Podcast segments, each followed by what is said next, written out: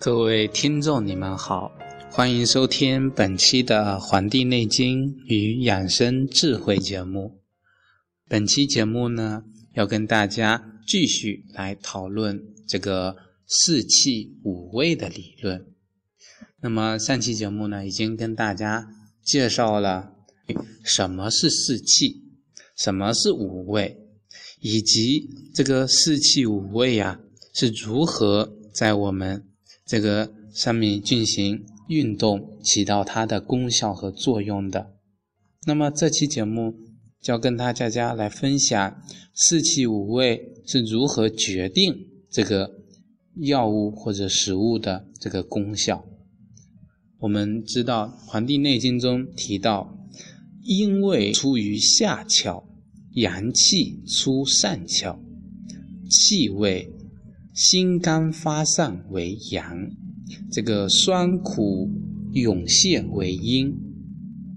这个所说的这个阴阳气味啊，不仅指的是药物而言，也包括了这个食物。一般而说，说呢，这个药物、食物啊。各自所具有的功效，乃其所能发挥的各种治疗的作用啊，都是取决于它的这个气味的。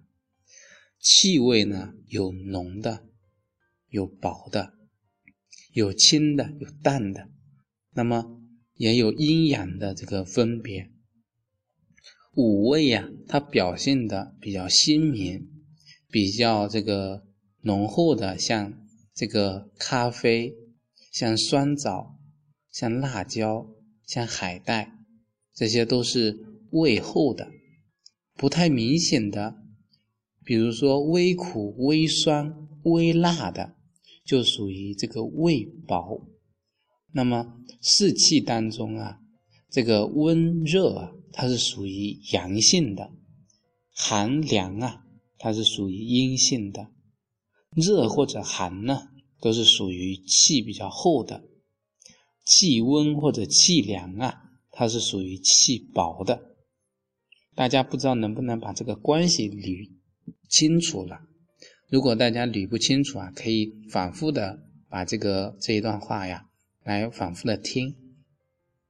那么在五味当中呢，这个甘。辛这样的味道啊，它是属于这个阳性的。那么大家都知道，这个阳性能够温补，能够升华、开散。像酸味、苦味、咸味都是属于阴性的。酸能够善涌，苦能够泻火，这个咸呢，它能够软筋。那么在五味之外呢？那个淡的味道啊，一般都是具有能够利水渗湿的这个作用。所以我给大家举几个例子啊，像薄荷，它是属于这个心凉的。我们平时泡的这个菊花茶，这个菊花呀，它是属于甘平的，它能够清利头目。还有这个这个荷叶。大家知道，它是在水中生的，能够表现出它的这个心凉的特点，所以它能够生清益胃呀。比较熟悉的这个生姜啊，它有辛温的特点，它能够温中养胃。而一般的一些茶呀，微微的发苦，还有寒，那么它能够起到。消食、清热、祛痰、利肠的这个作用，像这个白芍啊，它是微微的这个发苦、发发酸、发寒的，它能够起到这个养阴生津的作用。大家比较熟的莲子啊，它是苦寒的，它能够起到清心降火作用。海带呢，它是辛寒的，它能够起到消痰散结的作用。这个西瓜呀，它是既甘甜又带有寒性，它能够起到滋气、这个生津，能够清暑利尿它的这个作用。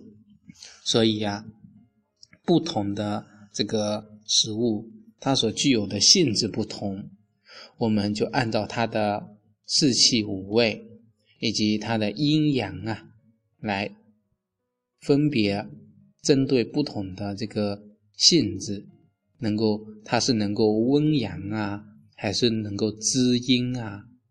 它是能够啊入我们的哪个经啊？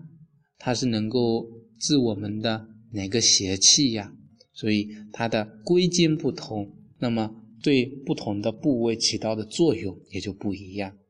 所以呢，嗯，《黄帝内经》的这个药食气味这个理论呢，它是我们中国古代医家呀在长期的医疗和生活实践中总结出来的一些规律。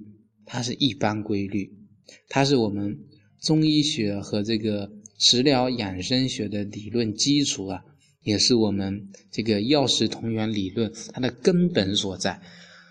那么，我们中医治病啊，历来都遵循两个重要的原则，一个叫食养正气，也就是说，这个身体无病的情况下，日常养生啊。或者说身体虚弱需要补养的时候呢，要尽量用这个饮食调理我们的这个方法来扶持我们的正气。第二个呢是叫药用来攻邪，就是说我们身体有病的情况下，要用各种气味比较明显、药力比较大的药物啊，进行配伍组方，起到。这个驱除病邪的作用，啊，一个药呢来养我们的正气，啊，这个食物，还有一个是药呢，用来攻我们的这个邪气。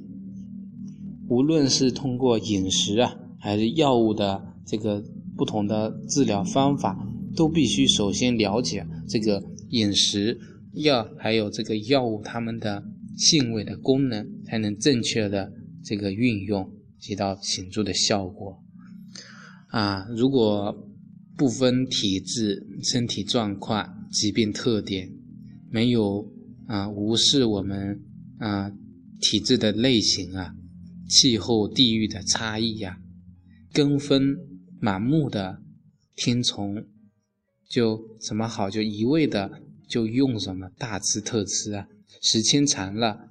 那么小便也会变成大便，啊，吃出来的问题呀，也容易因为偏食，啊，某味呢，引起新的疾病，造成不必要的这个麻烦。所以，多了解一些中医养生的知识，就能够增加我们明辨是非、真假的能力，也能够避免盲目跟风。啊，盲从食疗、上当受骗的这个本事啊，所以有听到本期节目的观众非常幸幸运。为什么？因为他们能够把这个理论很好的这个了解了。